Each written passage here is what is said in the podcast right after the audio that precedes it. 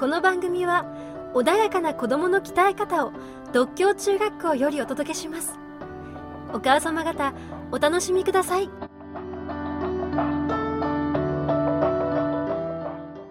これまでトラブルとかももちろんいろいろあるとは思うんですけども、何かそういう時に先生かけてきた声がけみたいなのってありますか？そうですね。男子校ならではなのか。男子校ならではの。わからないんですけどそれは、まあ、演劇部も最初作って30年ぐらい前からなんですけども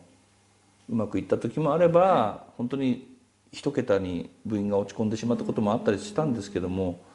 そういう時も誰か助けてくれる俺が中心になってやるよっていうふうなことでやってくれる生徒が脈々と続いていて、えーいるような気がしますし何にしても絶対その授業をやっててもうなずいてくれる生徒が一人でもいればそれがだんだん広がっていくっていう気がしてますので生徒に絶対救われているな助けられてるな。だからドライでクールなような感じの男子校とはうちの学校はだいぶ違うかなという気がしますね。あそうなんですね、ええ。なんかだからどうしても、ね、男子校というとやっぱり演劇なんてっていう演劇なんて思う子いるのかなってイメージはうん私もあったんですけどそうも、ですね。その辺はまあ長くやってきたこともありますし、ぱり理解者ある一定の数は常にいるかなというのはありますのでなんか困った時でもはい。打開してくれるきっかけを与えてくれるような子は必ず脈々といるかなというような気がします。それはすごくありがたいことですし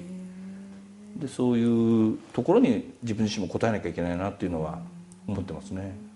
なんかそれが独協さんらしさみたいなそうですね。はい。まあのんきなあの男子校なんですけれども、ええ明るくあの前向きなんだろうなというふうには思います。はい。でやっぱり中高生と一番こうなんか斜めに見るというかもう構えちゃってそうですね。その演劇なんてとか気恥ずかしいとか言いがちだと思うんですけど、はい。そういうのをなんか一生懸命できるそうですね。あのまずそこをだから真面目な芝居をやったら多分生徒ついてこなかったんだと思うんですけども、やっぱりあの少年ジャンプの標語じゃないですけども、あの友情努力勝利みたいなことを、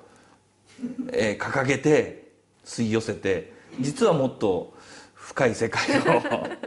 待ってるってことで、やっぱり最初はあの間口を広そうです。くおいて、はいはい。割と甘い蜜をどんどん。で実はやっぱり深い世界があったりとかもう長いセリフをたくさん覚えなきゃいけないとかっていうふうなことも含めて追い込まないとダメですし追い込んだ状態だからこそ見てる人は感動するわけでだってねこの間の稀勢の里だってなんであんなに感動したのかって言ったらそのまま全勝優勝したら誰も感動しませんよね。ねえ。あの見たらこの辺があのねうっ血してるような状態でああいうことしたからよかったわけで。やっぱり究極の状況にあるからこそ一つ伝説が生まれるわけですからまあ伝説作んないと舞台の意味がないなという。再現はできないですからね絶対ね。つまりあのもう一回やろうと言っても、えーそれはできない。それがまあ演劇の魅力ですからなるほどなるほど。1週間前にあの300人集めて喜んでいただいた芝居もじゃあ1週間経ってもう二度とできないですよね。その回その回というそうですことなんですね。ええ。それはもうい一回勝負ですから。それは確かに面白いし、まあ、何回も公演されてるものだって毎回毎回違うんでしょね。そううですね。はい少なくともギャグは毎回変えないと、はい。それハードル高いですね。いやでもそれはだって今あの漫才師だって同じネタやってる人なんてほとんどいないですよね、はい。トークでもフリートークでちゃんと鍛えられてる人しか残ってないという感じですよね。それぐらいの臨機応変さと。なかなか笑いのセンスが求められますね、そうですね。こちらのええ。劇部は、えー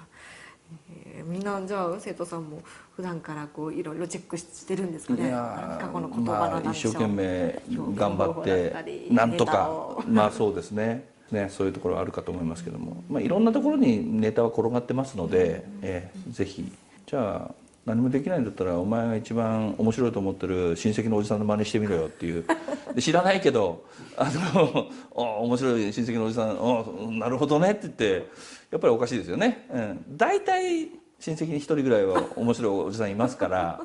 その真似しろって言うと面白くなりますね、なんかいいいい楽しそうですね先生の。いやもうでも自分がやっぱりこれも面白くないと、うん、ルーティンでねやってもしょうがないですから、はい、うん。あやっぱりその楽しい面白いっていうのをすごい先生も大事にしてらっしゃるんですね。うん。いやもうそれがないとつまんないですね、えうん。あ演劇部も楽しそうですね。はい